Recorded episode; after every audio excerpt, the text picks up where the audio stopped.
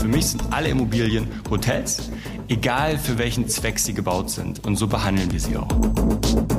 Concierge und Luxus. Jetzt müssen wir überlegen, wo kommt der Concierge her? Ja. Ich mache es ganz platt. Der Concierge war früher in Paris ein Hausmeister. Nichts anderes. Da geht es nicht um Luxus, es geht um Menschlichkeit. Es geht um, ähm, um, um Service, es geht um äh, servicebasiertes Wohnen für alle Altersgruppen, für auch unterschiedliche Einkommensklassen.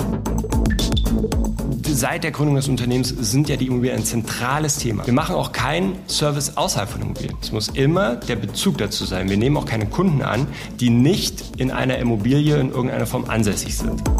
Das ist der Immobilieros-Podcast von Immocom. Jede Woche Helden, Geschichten und Abenteuer aus der Immobilienwelt mit Michael Rücker und Yvette Wagner.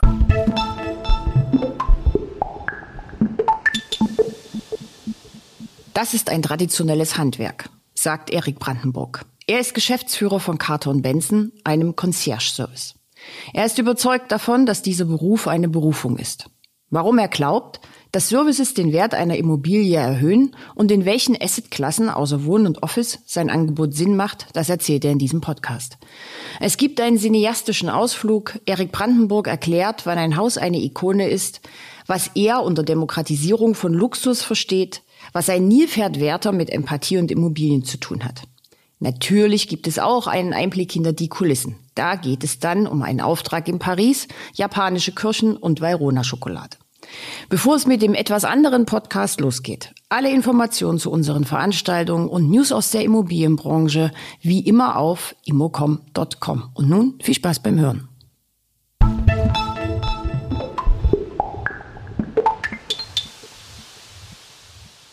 Der heutige Podcast ist ein bisschen ein anderer Podcast. Mir gegenüber sitzt Erik Brandenburg, Geschäftsführer von Carter und Benson. Hallo, Herr Brandenburg. Einen schönen guten Morgen. Ich freue mich sehr. Wir reden über Immobilien. Wir reden aber als allererstes mal über was ganz, ganz anderes. Mhm. Ähm, Eugene Allen im Film Der Butler rührt auch Tee um. Der berühmteste Butler aller Zeiten sehen wir immer. Sylvester James in Dinner for One. Ähm, es gibt ganz viele Serien, wo Butler vorkommen. Ein bisschen Klischee muss bei diesem Thema sein. Carter und Benson ist ein Concierge-Service. Exakt. Ähm, Butler, Diener, positiv, negativ für Sie. Was verbinden Sie damit? Absolut positiv. Ich finde, das ist ein außerordentlich anspruchsvolles Handwerk.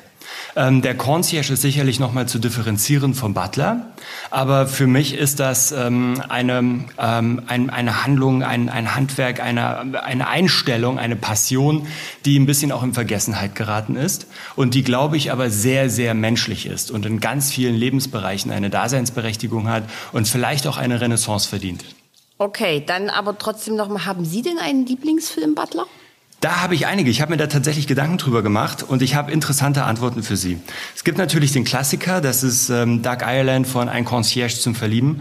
Ganz besonders da finde ich den Twist sehr schön, weil er natürlich am Ende auch sein eigenes Hotel bekommt und der unternehmerische äh, Zweig in ihm und die, die unternehmerische Ader, die natürlich auch in mir irgendwo lebt, ähm, dann äh, zu, zum Ausleben gekommen ist. Aber es gibt für mich äh, ganz unterschiedliche Rollen, weil die, die Betitelung Concierge geht für mich in, in ganz viele Lebensbereiche.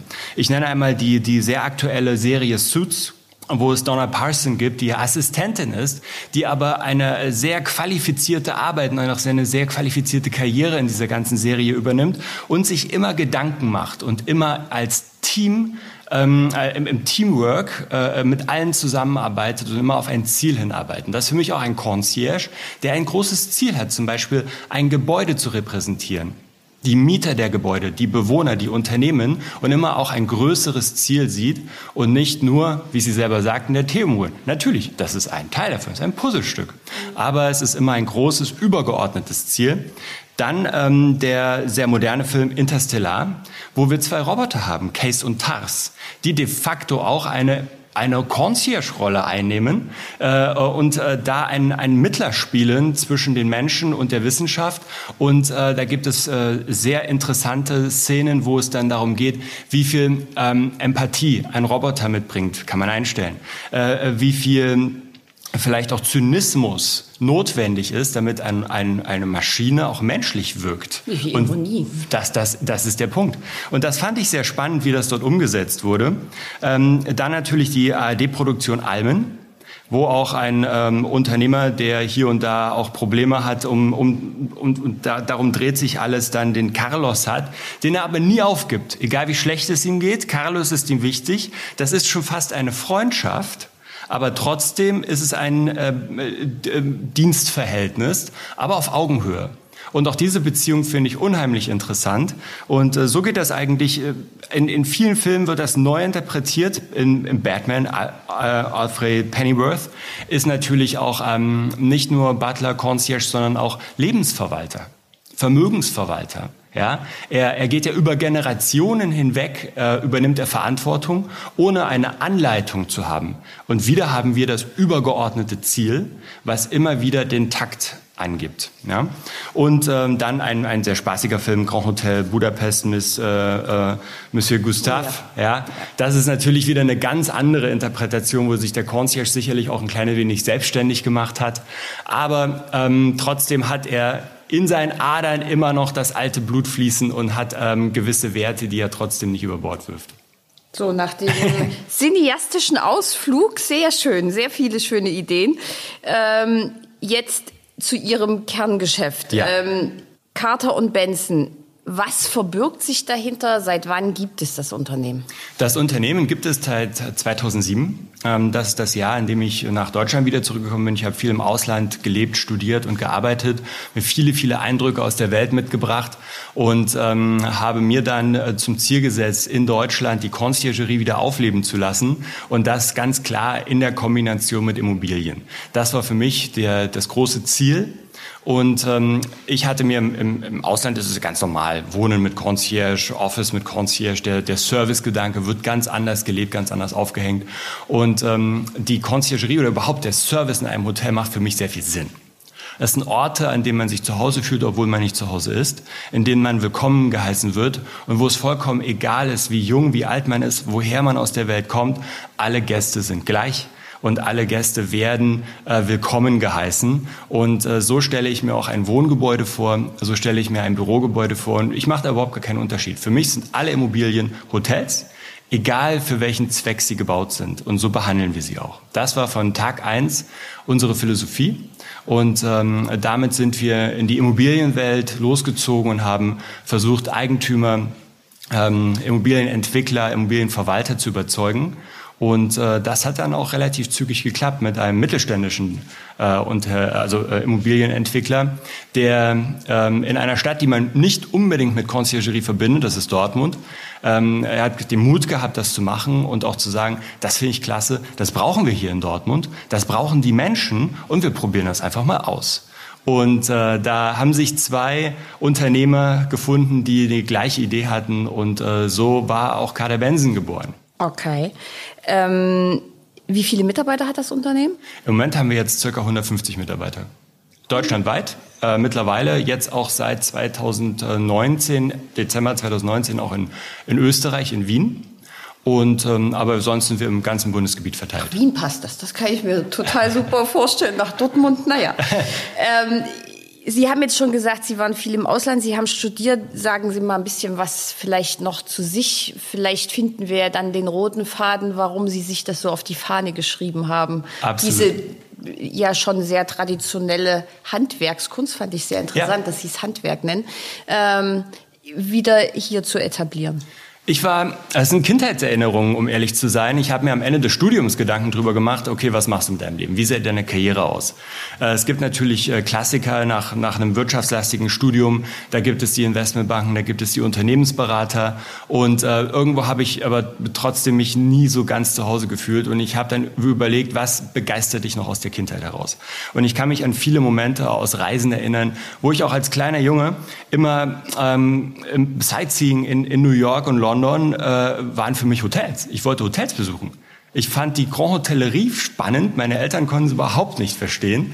Und ich war begeistert davon, dass sogar ich als, als, als Jugendlicher, als kleines Kind vielleicht auch früher noch, ähm, genauso behandelt wurde wie alle Erwachsenen. Das fand ich spannend. Ich war genauso wichtig. Und mir hat dort jeder das Gefühl gegeben, dass jeder Einzelne in diesem Haus etwas Besonderes, und das hat sich durchgezogen, vom, äh, vom Mitarbeiter vor der Tür, der die Türen aufgehalten hat, der die, der die äh, Taxis organisiert hat, bis zur Rezeption. Überall war es einfach eine ganz angenehme Atmosphäre und das weltweit. Das hat man überall geschafft, in allen Kulturkreisen. Und ähm, es äh, hat auch jedes Hotel geschafft, die Immobilie zu einer Ikone zu machen.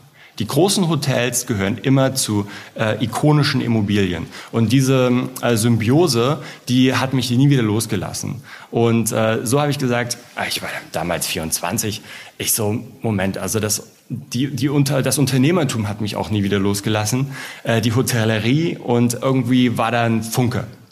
Ich so, du bist sehr jung, du hast Passion. Ich habe keine Ahnung, ich habe nie im Hotel gearbeitet, ich habe keine Hotelausbildung genossen, aber ich hatte äh, die, die Erfahrung als Gast und die wollte ich auch anderen zugänglich machen, die Immobilien nutzen, aber die keine Hotels sind.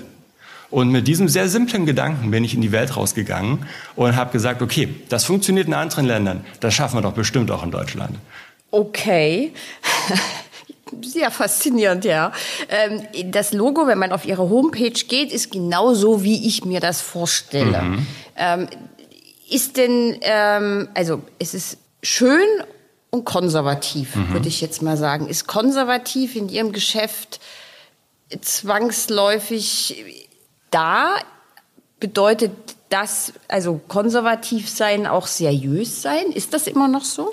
Ähm, Seriosität kann ganz viele Gesichter haben. Ich würde jetzt auch sagen, äh, sehr digitale Unternehmenskonzepte von modernen Startups heute können sehr, sehr seriös sein. Das kommt natürlich auf die Führung drauf an und auf die Unternehmensphilosophie. Welchen Zweck hat das Unternehmen? Möchte es der Gesellschaft dienen? Möchte es, den, äh, möchte es einen ganz besonderen Kundenwunsch erfüllen? Ist es vertrauenswürdig? Das kommt drauf an, das kommt auf die Handlungen drauf an. Seriosität muss man sich auch ein Stück weit verdienen, genauso wie Vertrauen.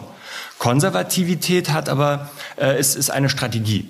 Und selbstverständlich arbeiten wir etwas äh, mit alten Werten hm, und äh, mit althergebrachtem Handwerk. Ich vergleiche das immer gerne mit äh, Vinylschallplatten. Lange tot gesagt, aber es gibt sehr, sehr viele Liebhaber und sie haben eine Renaissance genossen. Mechanische Uhren. Immer wieder totgesagt, ja, äh, mit den Quarzuhren, jetzt mit der Apple Watch und trotzdem eine riesengroße Industrie. Es gibt ganz viele Liebhaber ähm, klassische Automobile. Wie auch immer, es gibt immer wieder für gutes, hochwertiges Handwerk, was ähm, einfach auch eine Tradition mitbringt, gibt es ähm, eine Kundengruppe, die, die es sehr schätzt. Und ähm, ich bin mir ganz sicher, dass wir im weiteren Verlauf des Podcasts noch darauf hinkommen, äh, wie wird sich das weiterentwickeln, äh, wie sieht die Digitalisierung aus. Das ist ein ganz wichtiges Thema und auch da Tradition und Digitalisierung, wie gehört das zusammen? Und ähm, ich äh, bin der Meinung, dass man sich neu erfinden muss, dass man das adaptieren muss, aber dass Tradition nicht unbedingt etwas mit Seriosität zu tun hat. Ähm, ganz und gar nicht. Es gibt viele Beispiele, äh, die äh, äh, angeblich seriös sind, äh, weil sie alt sind aber vielleicht auch nur mit diesem Nimbus spielen. Und wenn man etwas an der Oberfläche kratzt, eigentlich merkt, dass es sehr verkrustet ist und dass die althergebrachten Werte gar nicht wirklich positiv sind. Man muss sich also auch neu interpretieren und auch das aktuelle Zeitgeschehen und den Kontext unserer Gesellschaft mit einbeziehen. Das, das stimmt, ja. Jetzt sind wir ja in einem Immobilienpodcast. Deshalb, jetzt gehen wir mal zu Immobilien. Sie haben eine, äh, in, in der Vorbereitung eine These aufgestellt. Ähm, es wird zu einem Boom in der Servicewelt kommen durch die Pandemie mit ausgelöst. Wir sehen das aus Ihrer Sicht vor allen Dingen Büroflächen. Also Büroflächen ohne Service haben zukünftig keine Chance mehr. Jetzt haben wir so ein bisschen im Verlauf der Pandemie gelernt, ähm, dass die Bürowelten dann doch gar nicht sich so geändert haben. Wir wissen alle nicht, was kommt. Äh, wie untermauern Sie denn Ihre These und Glauben? Also und was vor allen Dingen wird mit den ganzen, ich sag mal, alten Bürogebäuden, die jetzt auch nicht in den nächsten 15 Jahren revitalisiert werden können? Haben Sie für die auch eine Idee? Das, wie gesagt, wie Sie schon selber sagen, es war immer eine These. Ja, man lernt mit jedem Tag, mit jedem Monat und auch äh, die ganze Pandemie war sehr dynamisch. Auch Wissenschaftler, Wissenschaftler haben im, im Bereich der, der Forschung immer wieder etwas angepasst. Genauso machen wir Unternehmer das natürlich. Wir müssen uns auf etwas vorbereiten, einen Plan haben und eine Antwort. Ganz besonders wir als, äh, äh als Serviceunternehmen möchten immer eine Antwort haben auf ein mögliches Problem unserer Kunden und möchten dort Mehrwerte schaffen. Und äh, das schaffen wir natürlich als Concierge Concierge haben wir eine ganz deutliche Botschaft für unsere Partner, die Immobilienwirtschaft und auch für deren Kunden und gemeinsam unsere Kunden. Und ich glaube, es wird sich in Zukunft ähm, ein bisschen aufspalten. Es wird Immobilien geben, die eine ganz klare Service-Message haben, auch ihren eigenen Brand darauf abstimmen. Ja? Weil Immobilien ähm, haben auch oftmals wenn es nicht die Adresse ist, die schon ein Brand an sich wird, haben sie meist einen Namen und haben ein Konzept dahinter. Es ist nicht nur der Beton und das Glas, sondern da steckt auch irgendwo so ein bisschen Geschichte und, ähm, und Seele dahinter. Und es gibt natürlich auf der anderen Seite ähm, Immobilien, die, die sehr nüchtern sind. Ja, und damit möchte ich überhaupt nicht sagen, dass das schlechter ist. Es ist eine andere Strategie, die ich verfolge. Und ähm, der Markt wird sich aufteilen. Es wird Mieter geben, die sagen, ich möchte das Nüchterne haben ich brauche diesen Service nicht. Das ist eine Entscheidung, die ich für mich und mein Unternehmen treffe oder für mich als Bewohner einer Immobilie. Oder ich möchte das Gegenteil haben und ich möchte es hochwertig haben. Die gleiche Entscheidung treffe ich ja in einem Hotel. Ich möchte die Fünf-Sterne-Hotellerie haben oder ich, äh, es reicht mir auch das Budget-Hotel, wo ich vielleicht auch mit einem Automaten einchecke. Und ich möchte überhaupt nicht sagen, dass das eine besser ist als das andere. ist eine Kundenentscheidung und die muss der Markt respektieren und er sollte eine Antwort darauf haben und muss beide Produkte anbieten und der, und der Kunde darf sich entscheiden, was für ihn in der Sekunde das Bessere ist. Und wir sagen ganz klar, wir sind ein menschlicher, empathischer Service.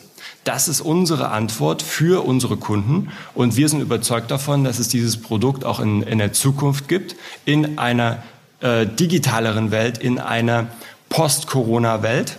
Und äh, dafür haben wir eine sehr treffende Antwort. Okay. Aber nochmal, glauben Sie, dass, äh, wenn wir jetzt mal im Bürobereich äh, bleiben, also wie glauben Sie, wird die Gewichtung sein zwischen denen, die ein Brand positionieren wollen und den anderen, die sagen, dann nehmen wir jetzt mal die Bestandsimmobilien, die jetzt nicht revitalisiert werden, tatsächlich mal raus. Wir nehmen jetzt mal die Neubauten. Wie glauben Sie, wird die Gewichtung sein aus Ihrer Sicht zwischen nüchtern und Brands? Meine These, ist wieder ja. eine, eine, These mit, mit neuen Erkenntnissen, die sicherlich auch in zwei Jahren schon wieder ganz anders aussehen wird. Ich möchte es einmal dritteln. Ich möchte ein Drittel sehr nüchterne Gebäude, die auch sehr effizient geführt werden, mit sehr, sehr, ja, ambitionierten Nebenkostenkonzepten. Dann wird es ein, ein Drittel geben, das auch wachsen wird von smarten Gebäuden, wo sehr viel Digitalisierung implementiert wird und wo wir als Concierge eine Addition darstellen können mit der smarten Gebäudetechnik zusammen, eine menschliche Komponente mit hineinbringen können.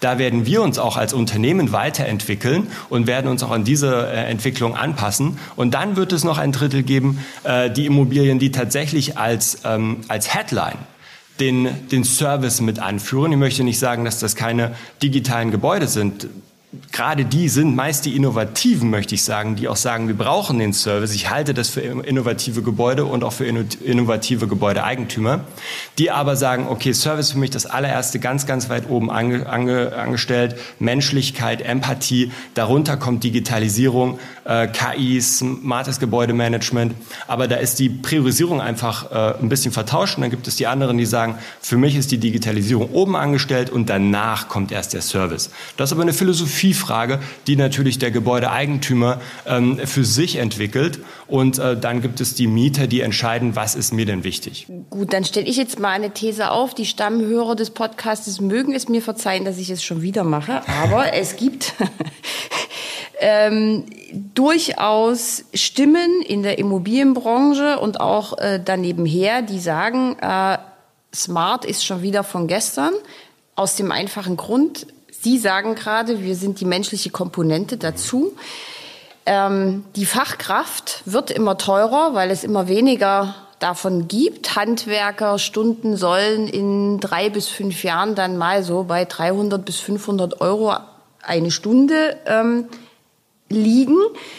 erste Frage, wie finden Sie Personal? Zweite Frage, wie wollen Sie das in diesem Falle dann abbilden? Weil, dritte Frage, Sie sagen, äh, Concierge ist, ist keine Luxusangelegenheit mehr, sondern ist eher Normalität. So, wenn wir jetzt diese drei Komponenten, hohe Stundenlöhne, der Mindestlohn soll auch steigen, wenig Fachpersonal und Sie sagen, es ist kein Luxus, weil ich verbinde, wahrscheinlich viele andere auch, dann sofort den Service mit einer sehr hohen Summe.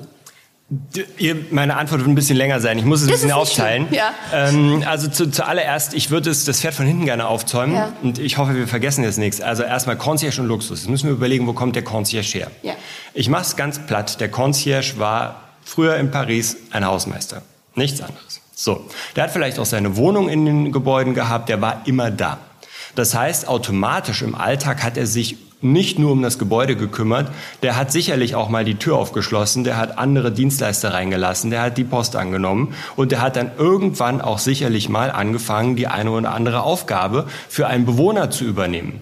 Und jetzt muss man schauen, dass es natürlich auch dort wieder Unterschiede gab in den Wohnungsklassen, in den, äh, in den, in, auch in den Kosten. Und dann hat ähm, der Bewohner sicherlich in einer etwas feineren Wohngegend andere Anfragen gehabt als in den einfacheren Wohngegenden. Und so ist es bei uns auch. Ich habe gerade von Dortmund gesprochen. Da geht es nicht um Luxus, es geht um Menschlichkeit. Es geht um, ähm, um, um Service, es geht um äh, servicebasiertes Wohnen für alle Altersgruppen, für auch unterschiedliche Einkommensklassen. Und ähm, ich möchte es fast nennen, eine Demokratisierung des Luxus, weil es gibt selbstverständlich auch bei uns Gebäude, ob das jetzt Büros oder Wohnen, die einen enorm hohen Anspruch haben, wo wir unser Unternehmen auch den Service anpassen. Ich vergleiche uns immer wie ein Theaterhaus. Wir bringen die Musiker mit und das Handwerk des Musizierens und die Schauspieler spielen aber überall ein anderes Stück. Und zwar das, was dem Haus gefällt und das, was den Bewohnern oder den Mietern äh, oder, oder auch den Firmen gefällt, die in den, in den Immobilien ähm, residieren. So, und das muss angepasst werden. Wir haben keine Blaupause. Und ähm, ich äh, hatte letztens die Frage, wie sieht ein klassischer Concierge aus? Und da sage ich ja durchaus, der kann, der kann im Anzug mit Krawatte, äh, der kann äh, aber auch äh, mit Hoodie und voll tätowiert sein. Weil die Conciergerie ist eine Einstellung und es muss zum Kunden passen. So, und deswegen, wir passen uns an. Wir wollen einen tollen Service machen. Das ist unser Ziel. Und wir überlegen uns, für wen machen wir das? Und der Kunde, der definiert natürlich seinen Service. Und er möchte sich ja abgeholt fühlen. Und deswegen kann der Concierge ganz unterschiedliche Gesichter haben. Wir waren gerade bei den Filmen. Ein Concierge kann ein Roboter sein. Ja, ein Concierge kann eine Assistentin sein. Ein Concierge kann auch der klassische Concierge im Grand Hotel sein. So, ähm, und deswegen sage ich auch, äh, äh, ein Concierge oder ein servicebasiertes Wohnen kann in allen Immobilienklassen sein. Selbst in der äh, in, in dem äh, äh, Wohntower, wo vielleicht auch der die Kaltmiete nur sechs Euro den Quadratmeter kostet, da gibt es oftmals einen Hausmeister, der hat gar keinen Titel Concierge, der ist Hausmeister, der ist aber jeden Tag da, weil die Immobilie groß genug ist. Und der übernimmt automatisch eine soziale Komponente im Haus. Der kennt seine Leute der achtet auch auf die älteren Senioren im Haus. Der hilft denen, der geht die extra Meile und ähm, der weiß auch, wer kommt und geht, wer zieht ein, wer zieht aus. Und ähm, das sind wichtige Menschen. Und ähm, das ist Conciergerie für mich. Es ist vollkommen egal, ähm, ob ich das von, aus welcher Perspektive ich das sehe. Es ist eine Einstellung. Und äh, deswegen kann der Concierge Luxus sein. Der Concierge kann aber auch äh, für ganz normale Familien eine ganz große äh, ähm, äh, werthaltige Komponente im Wohnen sein.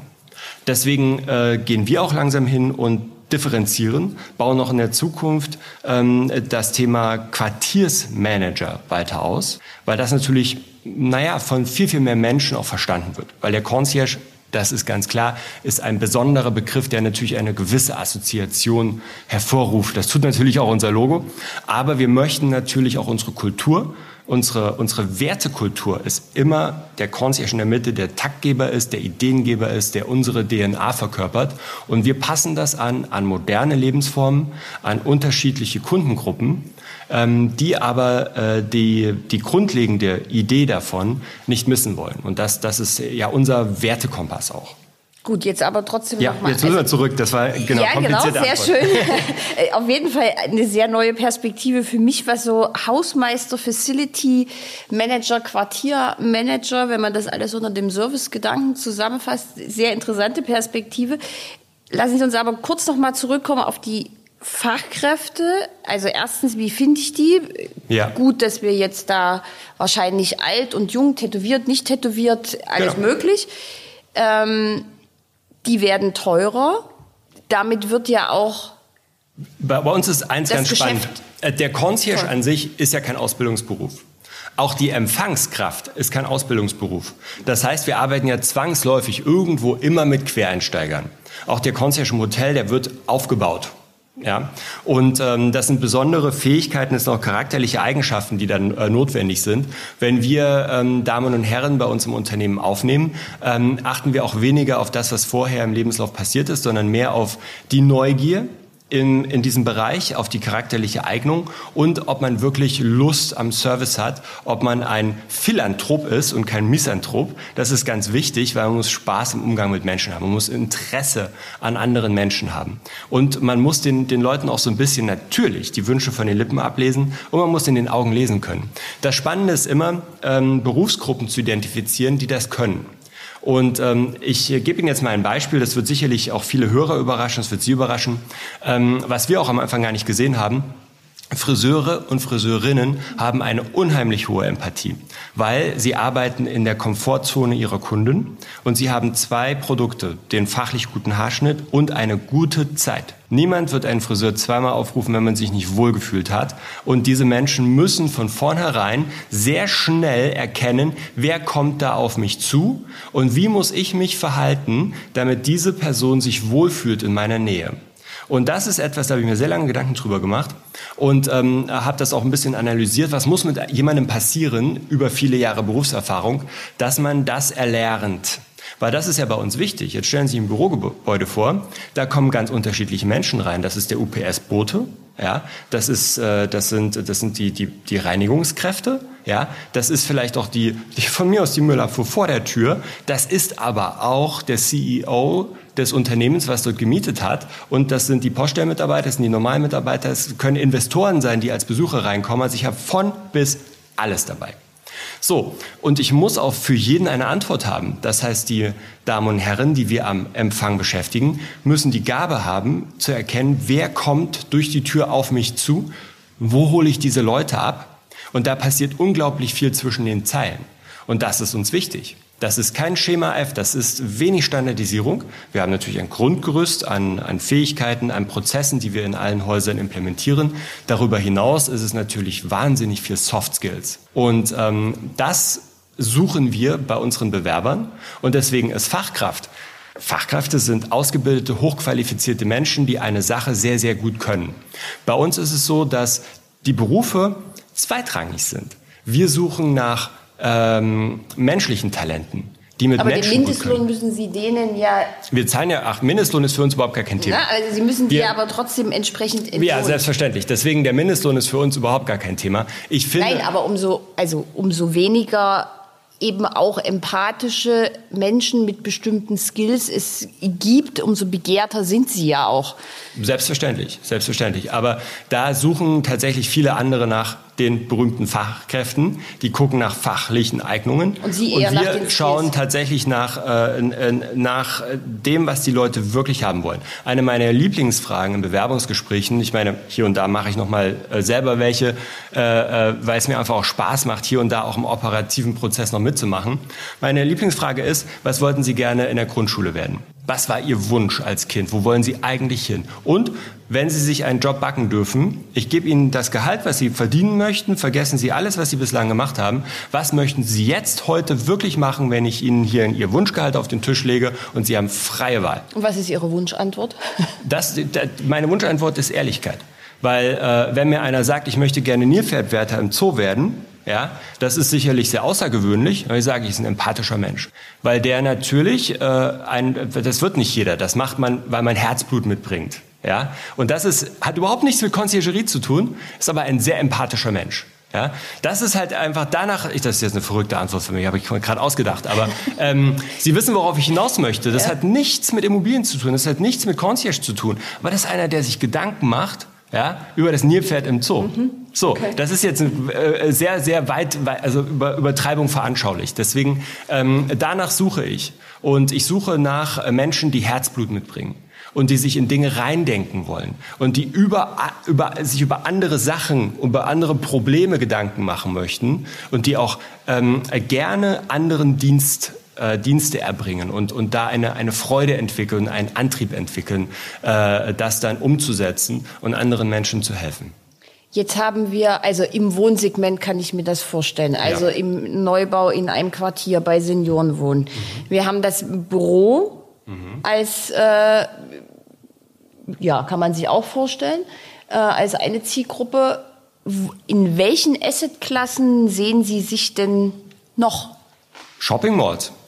Bestes Beispiel. Es sind sehr, sehr viele Menschen, die sehr, sehr viele Fragen haben. Da gibt es einen Informationsschalter. Da gibt es einen Informationsschalter. Warum machen wir da keinen Concierge, keine Concierge-Loge draus? Ja, weil ich meine auch, dass das Shopping-Erlebnis wird ja immer wichtiger, weil ich bekomme ja alles im Internet gekauft, das wird zu mir nach Hause geliefert, aber da habe ich kein Erlebnis. Und ähm, jetzt möchte ich auch gerade, jetzt stellen Sie sich die Vorweihnachtszeit vor, ich äh, äh, möchte gerne äh, einkaufen gehen, ich möchte auch ein Erlebnis haben. Ich gehe ja da nicht einfach los, zielgerichtet, effizient, ich möchte was kaufen, gehe wieder nach Hause. Möchte mich vielleicht auch inspirieren lassen. Ich möchte gegebenenfalls auch mit jemandem ein Gespräch bekommen und ich möchte äh, gebunden werden als Kunde. Möchte einen Mehrwert haben, dass ich meine Zeit aufgewendet habe, irgendwo hinzufahren, vielleicht noch Parkgebühren zu bezahlen, um dort schlendern zu gehen, flanieren zu gehen. Äh, deswegen, ich möchte was essen, ich möchte ein bisschen Erlebnis haben, ich möchte vielleicht auch einen Tag irgendwo verbringen. Und das ist ja ein Potpourri an Leistungen, äh, die mich dann überzeugen müssen, dass ich irgendwo hinfahre. Und äh, das ist auch Lebensqualität, die ich ja dort erleben möchte. Und da kann ein Concierge durchaus eine Addition sein. Ich sage nie, dass das der Weisheit letzter Schluss ist. Es ist immer ein Puzzleteil von vielen. Und wir verstehen uns als Bindeglied, als Teammitglied, als ein Teil eines Portfolios, um Kunden zu überzeugen, auch zu Stammkunden zu werden, wiederzukommen. Ja? Und ähm, das kann sehr, sehr hilfreich sein. Dann äh, medizinische Einrichtungen. Ja? Äh, stellen Sie sich vor ein Krankenhaus. Da gibt es überall einen Empfang. Und ähm, das, äh, das Dienliche an einem Krankenhaus, ich möchte gesund werden, ich möchte mich wohlfühlen. Die Besucher, die dorthin kommen, sind in Sorge um ihre äh, Angehörigen, die dort liegen. Die möchten vielleicht auch abgeholt werden. Die möchten ein Gefühl der Sicherheit bekommen. Dieses Haus ist gut geführt. Ich werde hier gut empfangen. Macht euch keine Sorgen wie hier sind kompetente Menschen, äh, weil da gibt man, es gibt kaum einen anderen Ort, wo man mehr Verantwortung abgibt. Äh, wahrscheinlich noch im Flugzeug, ja, und äh, und und im Krankenhaus, ja, weil da kann ich nicht mitwirken. Ich habe keine Ahnung davon. Und äh, im Flugzeug, das das ist ja, da wird auch sehr viel Wert auf guten Service gelegt in der Airline-Industrie, weil man den Fluggästen Sicherheit, Routine zeigen möchte. Wir haben das im Griff. Ja, wir wir wissen, was wir hier tun. Macht euch keine Sorgen, wir kommen an. Das hier wird eine schöne Zeit an Bord. Alles ist darauf abgestimmt, dass die Menschen sich entspannen können und dass sie auch diese Verantwortung für die Zeit im Flugzeug wirklich beruhigt abgeben. Und ähm, das ist, äh, ist ein Konzept, was funktioniert. Und äh, das kann ich mir auch sehr, sehr gut in einem, in einem Krankenhaus vorstellen. Ja? Das geht ja aber jetzt auch schon sehr in, in eine private Richtung. Ähm, da kommen wir jetzt noch mal kurz zum Wohnen zurück, weil das würde mich jetzt persönlich interessieren. Also, dass ich jetzt jemanden habe, der mein Paket entgegennimmt. Klar, Standard. Okay. Ähm, dass ich äh, vielleicht auch unten jemanden habe, der meine Sachen in die Reinigung bringt, abholt. Sicher. Irgendwie sowas. Gibt es denn Dinge im Privatbereich, wo Sie sagen, das ist ein Trend, das kommt ganz stark, das hat sich jetzt so eingeschlichen? Na, ein Trend ist, dass wir, dass äh, viele Standardleistungen, die wir vor vielen Jahren vielleicht selber noch gemacht haben, die wir nicht mehr machen, äh, weil sie wegdigitalisiert wurden. Bei uns bestellt kein Mensch mehr Pizza. Das passiert einfach nicht. Take, Takeout, äh, Takeaway, ist, ist, ist, das, da gibt's Apps für. Es ist auch die Taxibestellungen bei uns sind im, im Sinkflug, weil es Kann gibt Apps dafür. Machen. Ja, das können die Leute selbst machen. Es ist auch viel einfacher, das selber zu machen. Mhm. Kein Mensch fragt bei uns nach dem Kinoprogramm. Niemand. Ja, das sind alles so Sachen, die sind weggefallen, auch äh, Wetterbericht und so. Also alles das, was wir heute in unseren Smartphones per App sehr, sehr einfach machen können, machen wir nicht mehr. Das bedeutet, unsere Arbeit, das sicherlich ein Trend wird, komplexer, wird dreidimensionaler und ähm, geht tiefer in das individuelle Leben unserer Kunden hinein. Dafür müssen sich die Kunden natürlich auch uns anvertrauen, uns sich auch ein Stück weit öffnen. Das ist, ist uns auch heilig. Das äh, ähm, äh, wissen wir auch, dass das ein wahnsinniger Vertrauensbeweis ist. Aber diese Standardleistungen, die gehen zurück. Wie Sie sagten gerade, ähm, Hemdenreinigung und ähm, Autoreinigung oder Schuster-Service, Schneider-Service und sowas als Post annehmen. Das ist etwas, das ist eine, ist eine Tätigkeit, da muss jemand vor Ort sein. Das kann ich vielleicht nicht selber machen, weil ich nicht zu Hause bin.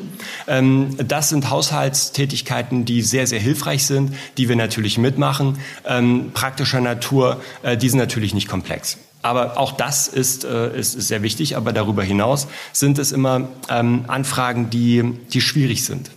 Die, äh, zum Beispiel? Zum Beispiel, im, im Klassiker ist immer ähm, äh, Weihnachten, 24.12. Familie in einem Wohnhaus, äh, möchte nach Amerika fliegen äh, zu ihrer Familie, haben die Pässe vergessen, stehen am Flughafen. Ähm, über Paris äh, nach Atlanta geflogen und rufen uns an und sagen, wir haben die Pässe vergessen. Was machen wir jetzt? Wir stehen aber schon in Paris.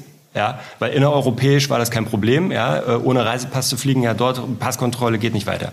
So, Concierge angerufen, wir hatten den Schlüssel der Wohnung, Vertrauensbasis war natürlich da, wir die Pässe geholt, zum Flughafen gefahren, parallel mit Air France telefoniert, haben den letzten Flieger äh, in Düsseldorf abgepasst, haben dem Piloten die Pässe in die Hand gedrückt, der hat sich bereit erklärt, das zu machen. Das war natürlich eine hochkomplexe Serviceaufgabe, wo auch eine immense Investition der Mitarbeiter natürlich drin ist, wo auch einfach äh, der, der Kunde und der Concierge natürlich sich kannten, eng miteinander gearbeitet haben. Und ähm, das hat alles funktioniert. Wir haben mit Air France in Paris das alles ausdiskutiert. Die haben tatsächlich noch am selben Abend ihre Pässe bekommen, sind mit einem Flug geflogen. In Amerika ist ja die Bescherung am 25.12., waren pünktlich bei der Familie in Amerika Amerika, alles war gut. Das ist eine Kleinigkeit. Was kostet das jetzt? Das kostet natürlich unsere Zeit, ja, die wir, die, die zwei Stunden, die wir investiert haben. Aber der Wert, jemanden zu haben, der erreichbar ist, der das alles macht, der die extra Meile geht und sich Gedanken macht über diese, äh, über diese Lösung. Ja.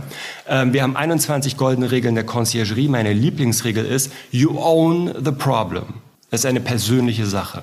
Und jetzt schließt sich der Schluss zu unserer Rekrutierung. Ja, ist mir vollkommen egal, was die Leute vorher gemacht haben. Aber diese Investition in andere Menschen, dieses persönliche Bedürfnis, ich mache das für dich. Mach dir keine Sorgen, ich bin da.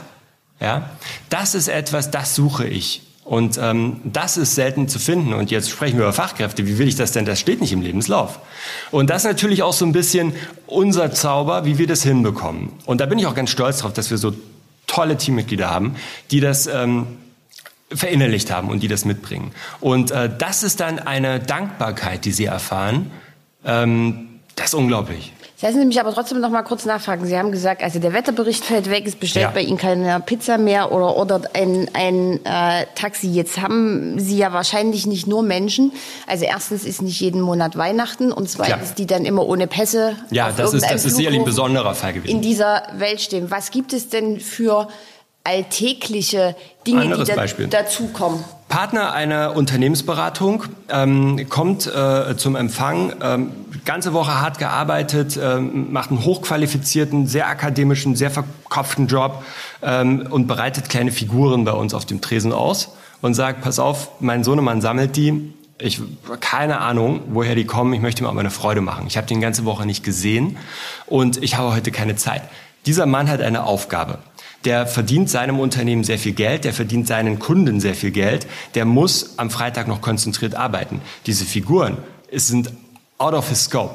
Ja?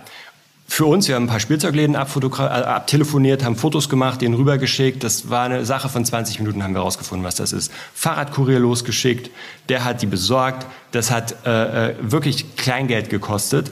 Alles in allem hat er 30 Euro bezahlt, inklusive Fahrradkurier. Ja, der war baff der sagte, dass, der hat doch gesagt, ich, für mich wäre das eine unlösbare Aufgabe gewesen. Es tut mir leid, ist trivial, ich weiß das, aber, und das ist so ein Alltag. Der war super happy, der kam nach Hause, hat dem Sohn eine Riesenfreude gemacht, Äh, der konnte sich auf seinen Job konzentrieren, kam nach Hause, war entspannt, Familienleben war toll, alle waren happy und für uns war das eine Kleinigkeit. Es waren insgesamt 20 Minuten Arbeit plus Fahrradkurier. Das heißt ja aber, wenn ich Sie jetzt richtig verstehe, dass es viel individueller geworden ja. ist? Definitiv, absolut. Das sind diese Standardsachen, wie Sie gesagt haben, Schuster, äh, äh Schneider, Klamotten reinigen, Auto waschen, Ölwechsel, mhm, mhm, alles das, was so nervig ist. Jetzt Winterreifenwechsel in der Jahreszeit. Ne? Mhm. Macht keiner gerne, wir kümmern uns drum. Das sind so die Alltagssachen, die auch standardisiert mhm. sind und darüber hinaus sind es äh, tatsächlich sehr komplexe Sachen. Genauso wie ich suche einen ganz speziellen Wein für einen Schwiegervater. Ich suche eine ganz spezielle, äh, spezielle Blumensorte. Ich, ich suche ein ganz spezielles Buch, irgendeine Ausgabe. Ähm, wo kriege ich das her? Das sind wirklich ähm, Geschenke jetzt auch. In der, in, jetzt geht es ja wieder auf die Weihnachtszeit zu. Ähm, das sind natürlich die Sachen, da kommen die Leute auf uns zu, weil das ist aufwendig. Das, ist, das sind Concierge-Aufgaben in der heutigen Zeit. Besorgung natürlich vieler Natur, wobei das natürlich wieder sehr äh, praktisch orientiert ist. Überall da, wo wir den Menschen Zeit sparen können und Sorgen abnehmen können. Also wenn Sie jetzt die Geschichte nochmal mit den Pässen und äh, Paris und Amerika, äh, wenn ich da jetzt derjenige wäre, der in Paris stehen würde und würde jetzt plötzlich meine Pässe in der Hand halten, wäre ich natürlich super, super dankbar, super Job und würde mich riesig freuen. Eine weitere These von Ihnen ähm, lautet ja als Immobilienpartner, als Partner mhm. für den Eigentümer, Betreiber, wenn mhm. wir jetzt mal im, im Hotel ähm, bleiben, sie sichern die Miete und steigern den Objektwert. Mhm. Das ist ja schon durchaus eine sehr pauschale ja. Aussage. Ähm, worauf beziehen Sie das? Auf die Bindung, die dann die Mieter zu dem Haus haben, auf, also die emotionale ja. Bindung, eine sachliche Bindung oder wie, wie definieren Sie das für sich? Man darf auch da nicht vergessen, wir sind ein Teil eines Potpourris, was dazu führen muss, dass genau das passiert. Wir sind also immer ein, ein Teammitglied, ein Baustein. Ja. Die, wir, also wir, sind nicht alleine dafür verantwortlich. Das wäre vermessen, das zu sagen. Da gehören ganz viele dazu. Ich wollte gerade ja. sagen, also wenn das Konzept blöd ist ähm, und das jetzt nicht auf die Werte einzahlt, die Sie vertreten, dann können Sie auch bloß nicht helfen. Ja, richtig. Wir können das nicht alleine machen. Da muss alles stimmen. Ja, äh, ich, das ist ganz klar. Da gehören auch andere Gewerke in jedem Gebäude mit hinzu. Wir, wir, wir sind da Teamplayer. Ja, das ist ganz wichtig zu verstehen. Das kriegen wir nicht alleine hin. Wir können auch nicht sagen, wir lösen jetzt alleine irgendein Problem und wir sind auch niemals alleine dafür verantwortlich, dass eine Immobilie erfolgreich ist. Ganz und gar nicht. Immobilienmanagement ist immer Teamwork. So, aber das ist ganz klar, wir sind ja auch in vielen Objekten tatsächlich auch 24-7 vor Ort. Ja, ähm, da haben wir natürlich ein Auge auf die Häuser. Wir behandeln die Häuser wie unser Wohnzimmer. Es ist, you own the problem, hatte ich gerade, auch das, das ist unsere Immobilie. Wir identifizieren uns damit. Ja? Und äh, wir tun so, als wäre das unsere Lobby, unsere Wohnzimmer. Und das ist unser Zuhause. Und ähm, das, äh, es ist tatsächlich so, also wenn ich zu Hause rausfahre äh, äh, aus meinem Haus und dann ins Büro fahre, das fühlt sich für mich gleich an. Das ist aber eine Einstellung, eine Philosophie. Und hier geht's auch, wenn ich, wenn ich hier irgendwo langlaufe, ich heb selber Blätter auf auch wenn er ein Taschentuch liegt. Wenn da einer Kaffee äh, verkleckert hat, ja, das ist, äh, äh, ist das jetzt meine Aufgabe? Selbstverständlich nicht, aber es ist meine Einstellung und das wünsche ich mir natürlich auch von allen Mitarbeiterinnen und Mitarbeitern, dass das immer richtig gut aussieht.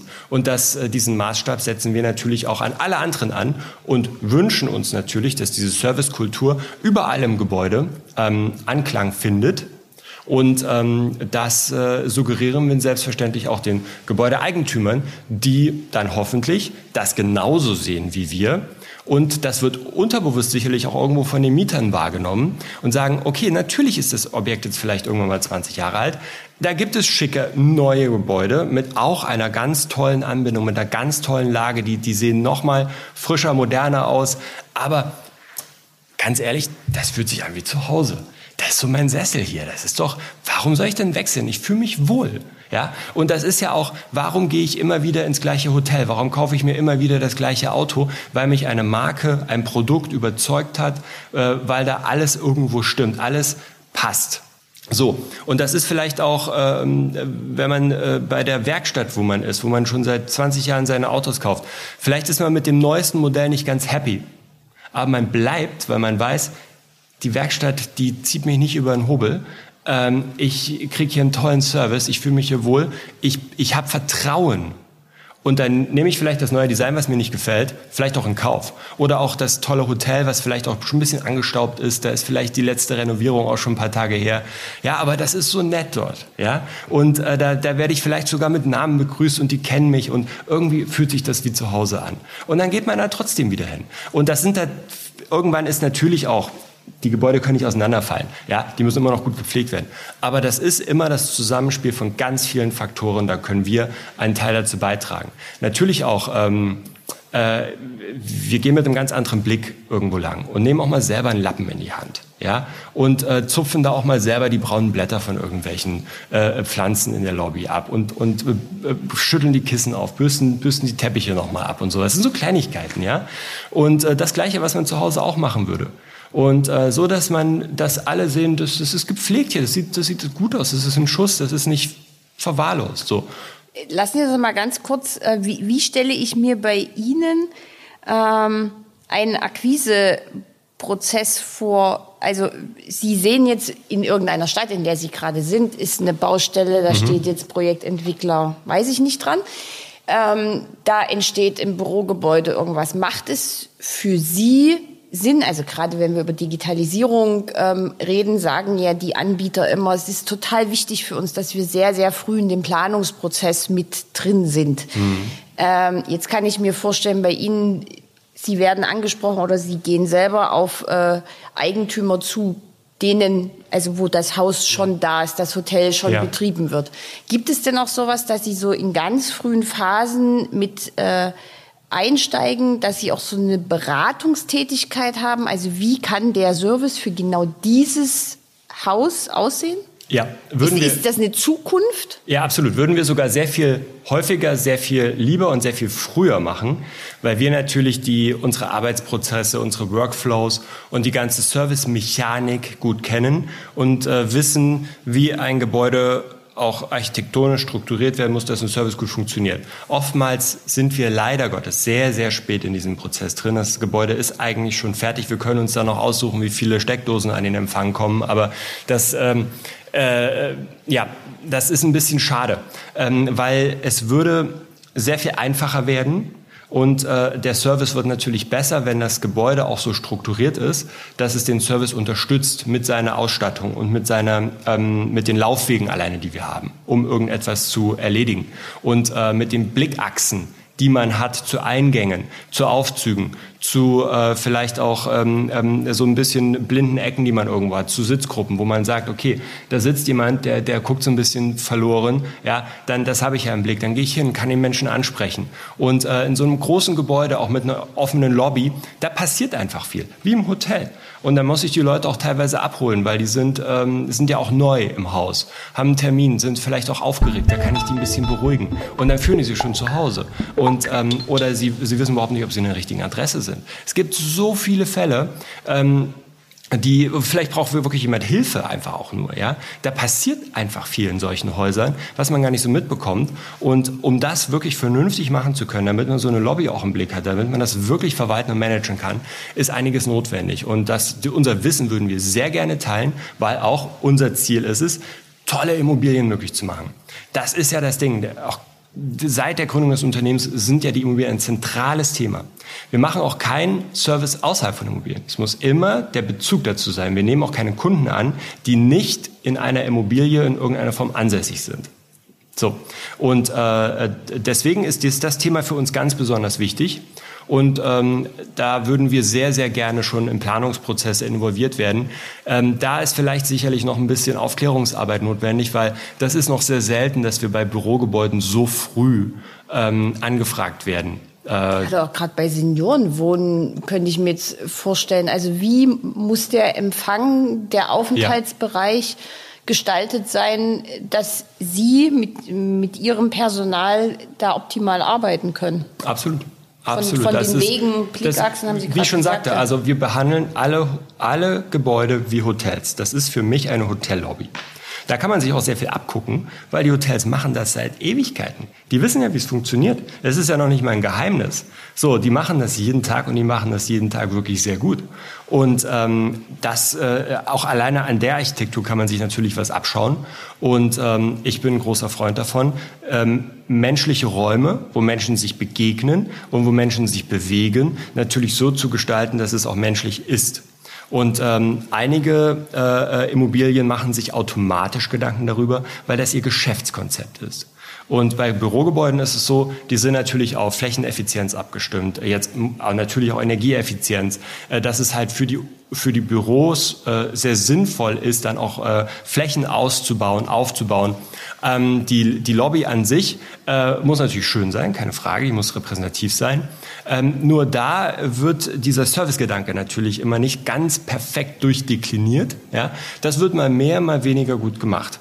Ähm, aber da würden wir gerne auch wirklich sehr, super gerne unser Wissen weitergeben und äh, Input leisten, wenn natürlich nachher auch eine Partnerschaft zustande kommt, wo wir auch im weiteren operativen Verlauf der Immobilie eine Rolle spielt. Und ähm, das habe ich bislang auch tatsächlich partnerschaftlich gemacht und habe gesagt, selbstverständlich, wenn ihr uns euer Vertrauen schenkt, dann gebe ich euch freiwillig, und das kostet noch nicht mal Geld, mein Wissen, weil ich arbeite ja später mit meinem Team in dieser Umgebung, in dieser Arbeitswelt und es liegt mir daran, etwas ist einfach zu machen. Weil wenn ich es einfach habe, wird der Service automatisch besser. Mhm.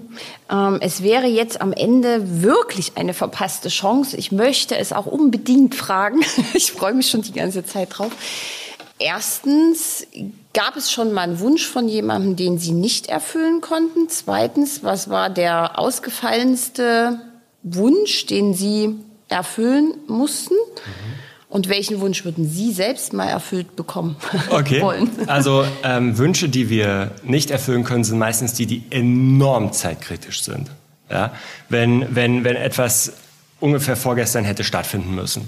Das ist immer so ein bisschen schwierig. Ähm, da, da, da gibt es mannigfaltige Sachen, aber da sind wir auch gescheitert, weil einfach einige Dinge unmöglich sind, weil sie zu kurzfristig sind.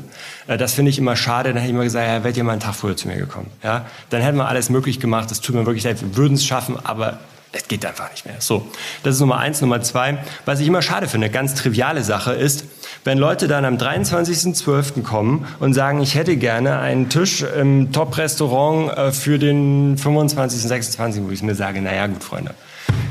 Also, Sie können nicht zaubern, ja, das, das können wir jetzt Punkt. am Ende Ich, ich möchte auch von, von unseren Partnern, von unseren Servicepartnern, sei es ein Restaurant oder was auch immer, ich möchte da auch äh, nichts äh, Unmögliches verlangen. Ich möchte dann da auch nicht betteln und sagen, äh, die haben ihre Stammkunden, die, die sind seit Monaten ausgebucht, da kann ich auch nicht zaubern. Ähm, auch mit guten Kontakten und da können, kann auch kein Klapptisch mehr aufgestellt werden. Weil ich am 23.12. in einem Top-Restaurant für Weihnachten für, eine, für, für acht Mann einen Tisch haben möchte, das funktioniert da kriegen wir auch wenig hin. Wie schwierig ist es dann zu sagen, dass Sie genau das nicht leisten können? Ist das, das ist, ist wirklich sehr schwierig, mhm. weil äh, wir geben ja eigentlich nicht auf, bis wirklich alles zu spät ist. Und you own the problem, ja. Und äh, das, das ist wirklich, es tut mir immer im Herzen wir und auch unsere Mitarbeiter, die wir, wir haben, wir, wir arbeiten ja auch sehr, sehr äh, äh, geografisch übergreifend und die tauschen sich dann von Standort zu Standort aus und reden miteinander und aber irgendwann ist dann ist man ausgebrannt, dann ist auch wirklich äh, irgendwann alles zu spät und äh, das ist immer ein schwieriger Anruf. Das ist einfach so, weil äh, das natürlich, da geht es nicht um Geld. Es geht einfach darum, ach, wir, wir haben da was vergessen, wir müssen noch und dies und das und teilweise funktioniert es dann einfach nicht und gerade bei so besonderen Sachen wie jetzt das, das tolle Weihnachtsessen und so, das finde ich dann auch immer schade, wenn wir das nicht hinbekommen. Es ist immer wieder das, das solche Momente, die eigentlich sich einfach anhören. Ja klar, Tischreservierung ist einfach, aber ist dann in, der, in dem Moment einfach einfach nicht, nicht möglich. Dann ein ganz besonderer äh, Fall war, da wollte jemand auch zu einer ganz seltsamen Jahreszeit ähm, japanische Kirschen haben. Ja, die, die, die in Valrhona-Schokolade dann eingetaucht werden hier in Düsseldorf. Und ähm, das war natürlich äh, schon wahnsinnig aufwendig. Und äh, die Japaner sind ja obsessiv mit ihrer Qualität. Wenn man schon mal in Japan war und das mitbekommen hat, da gibt es ja auch tatsächlich für ganz viele Produkte eine, eine Obsession. Das ist nicht nur für Sushi. Äh, aus, aus Japan kommt zum Beispiel der beste Jeansstoff der Welt. Ja? Äh, da, da kommt auch der beste Whisky, weil die sich, Japan Whisky, hm, viele, die sich damit nicht auskennen, würden das jetzt nicht unbedingt in einen Topf werfen, äh, Käufische etc. Diese Qualität wird obsessiv betrieben. Genau das Gleiche ist es mit Obst. Wenn man tatsächlich schon mal äh, von einem Obstbauern, der außerordentliche Qualität liefert, was auch außerordentlich viel kostet. Und wenn man das dann mal probiert hat, sich das angeschaut hat, wie das aussehen kann, ähm, äh, ist man wirklich begeistert. Das haben wir auch ähm, geschafft innerhalb kürzester Zeit mit, mit äh, äh, Flugzeug, mit Spezialkurier und dies und das und jenes. Obszöne Summen an Geld gekostet. Aber wir haben es geschafft, innerhalb wirklich wahnsinnigen Aufwendungen, wahnsinnig kurzer Zeit, mit einer äh, Verkettung an, an Leuten, die da mitgewirkt haben. Ja? Oder dann ähm, anderes Beispiel in, äh, in New York, äh, Jimmy Kimmel. Ja? Wie kommt man da rein? Ich möchte in die Sendung. So, die, da, die Karten kann man nicht einfach kaufen, das, ist, das geht nicht. Ja? So, und ähm, wir haben dann über Partner Concierges in Hotels in New York, haben wir dann über, der kennt den und der kennt den und der kennt den und dann hat das nochmal 100 Dollar gekostet und nochmal 100 Dollar und dann irgendwie hat dann tatsächlich einer bei der Sendung irgendwie so da was möglich gemacht. Und das war also wahnsinnig aufwendig. Aber äh, man merkt dann auch, selbst wenn man mit anderen Concierges aus Hotels zusammenarbeitet, dass die gleiche Passion da ist. Dieser gleiche Will. Die oh, wollen das, das, dann auch. Ja, ich, oh, das schaffe ich. Ja, ja äh, klar. und und da, da, dann, dann arbeitet man auch zusammen und dann, äh, weil weil alle den gleichen Gedanken haben und alle diese diese Obsession, diesen diesen Kunden glücklich zu machen und dieses eigentlich Außergewöhnliche möglich zu machen und diese Lebensereignisse und diese Lebensqualität und diese diese Erlebnisse zu ermöglichen und dann diese Freude und diese echte Dankbarkeit. Und da geht es nicht um nochmal das Trinkgeld und sowas alles, ja. Da geht es dann einfach nur darum, was haben wir für dich gemacht? Und, ähm, und das, das ist, äh, erfüllt ganz viele Menschen, die die Conciergerie für sich entdeckt haben, mit, mit äh, sehr viel Stolz und sehr viel Motivation. Und ähm, das finde ich einfach äh, wirklich, äh, es begeistert mich und es begeistert viele Menschen, die, die mit uns arbeiten, nicht nur in unserem Unternehmen, sondern auch um unser Unternehmen herum. Aber am Ende möchte ich trotzdem wissen, womit könnte man Ihnen jetzt eine riesige Freude machen? Tja, das ist eine. Oh, ich kann weil, weil das ist ja sehr, sehr schwierig. Ne? Also Sie arbeiten in einem Geschäft, wo sozusagen, wie wir gerade gelernt haben, nicht alles, aber fast alles möglich ist. Ja.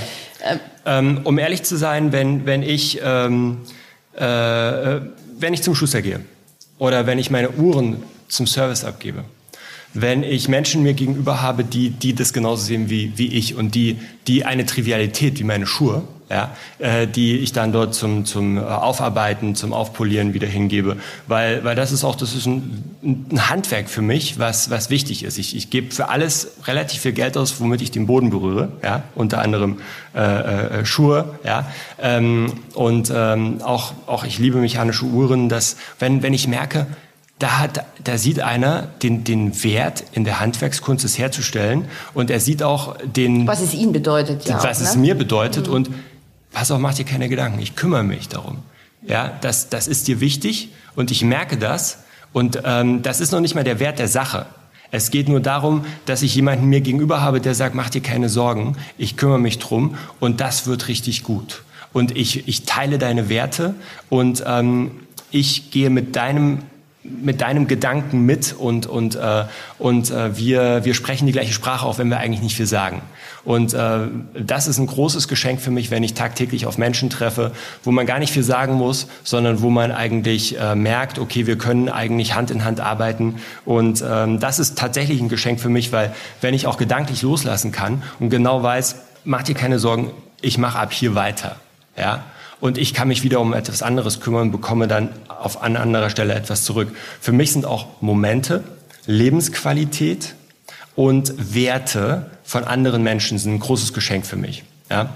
Und ähm, das äh, finde ich äh, ist, ist etwas, was vielleicht auch in unserer modernen, sehr schnelllebigen, sehr ähm, abstrakten Welt. Wir leben in einer abstrahierten, abstrakten digitalen Welt, wo sehr viel über, über optische Reize, über, äh, über, über akustische Reize geht, wo das Echte, wo das Verbindliche ein Stück weit verloren gegangen ist. Und ähm, das finde ich äh, etwas, was es gilt zu be bewahren und ähm, auch äh, diesen einen langen Blick zu haben ja, auch ähm, langlebige Produkte zu pflegen, wieder, wieder zu erneuern und ähm, Beziehungen zu pflegen, wieder zu erneuern, auch vielleicht neu zu erfinden. Ja, ähm, finde ich spannend. Das ist auch zum Beispiel bei vielen Freundschaften. Vor der Pandemie, während der Pandemie, nach der Pandemie. Man muss viele auch Beziehungen, viele, viele Lebenskonzepte neu erfinden. Und ich finde es spannend, wenn Menschen mitgehen und ähm, wenn, wenn eine, trotzdem ein, ein positiver ähm, Konsens da ist und äh, der Nimbus alter, traditioneller, vielleicht sogar seriöser Werte, aber dann trotzdem der Wille, etwas neu zu interpretieren. Und ähm, das macht mir Spaß. Das ist auch ein Geschenk, finde ich, für mich. Für mich ist es soft.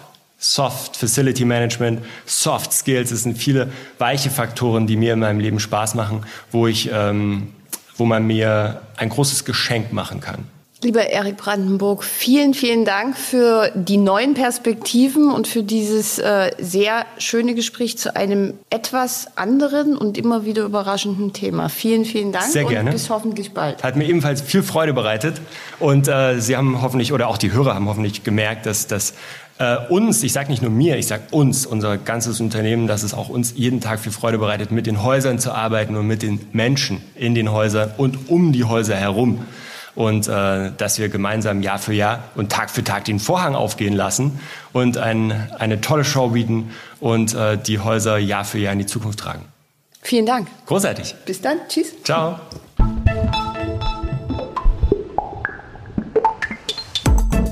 Das war der Immobilieros Podcast. Alle Folgen finden Sie unter www.immobilieros.de und überall dort, wo man Podcasts hören kann. Aktuelle News aus der Immobilienbranche gibt es unter www.immocom.com.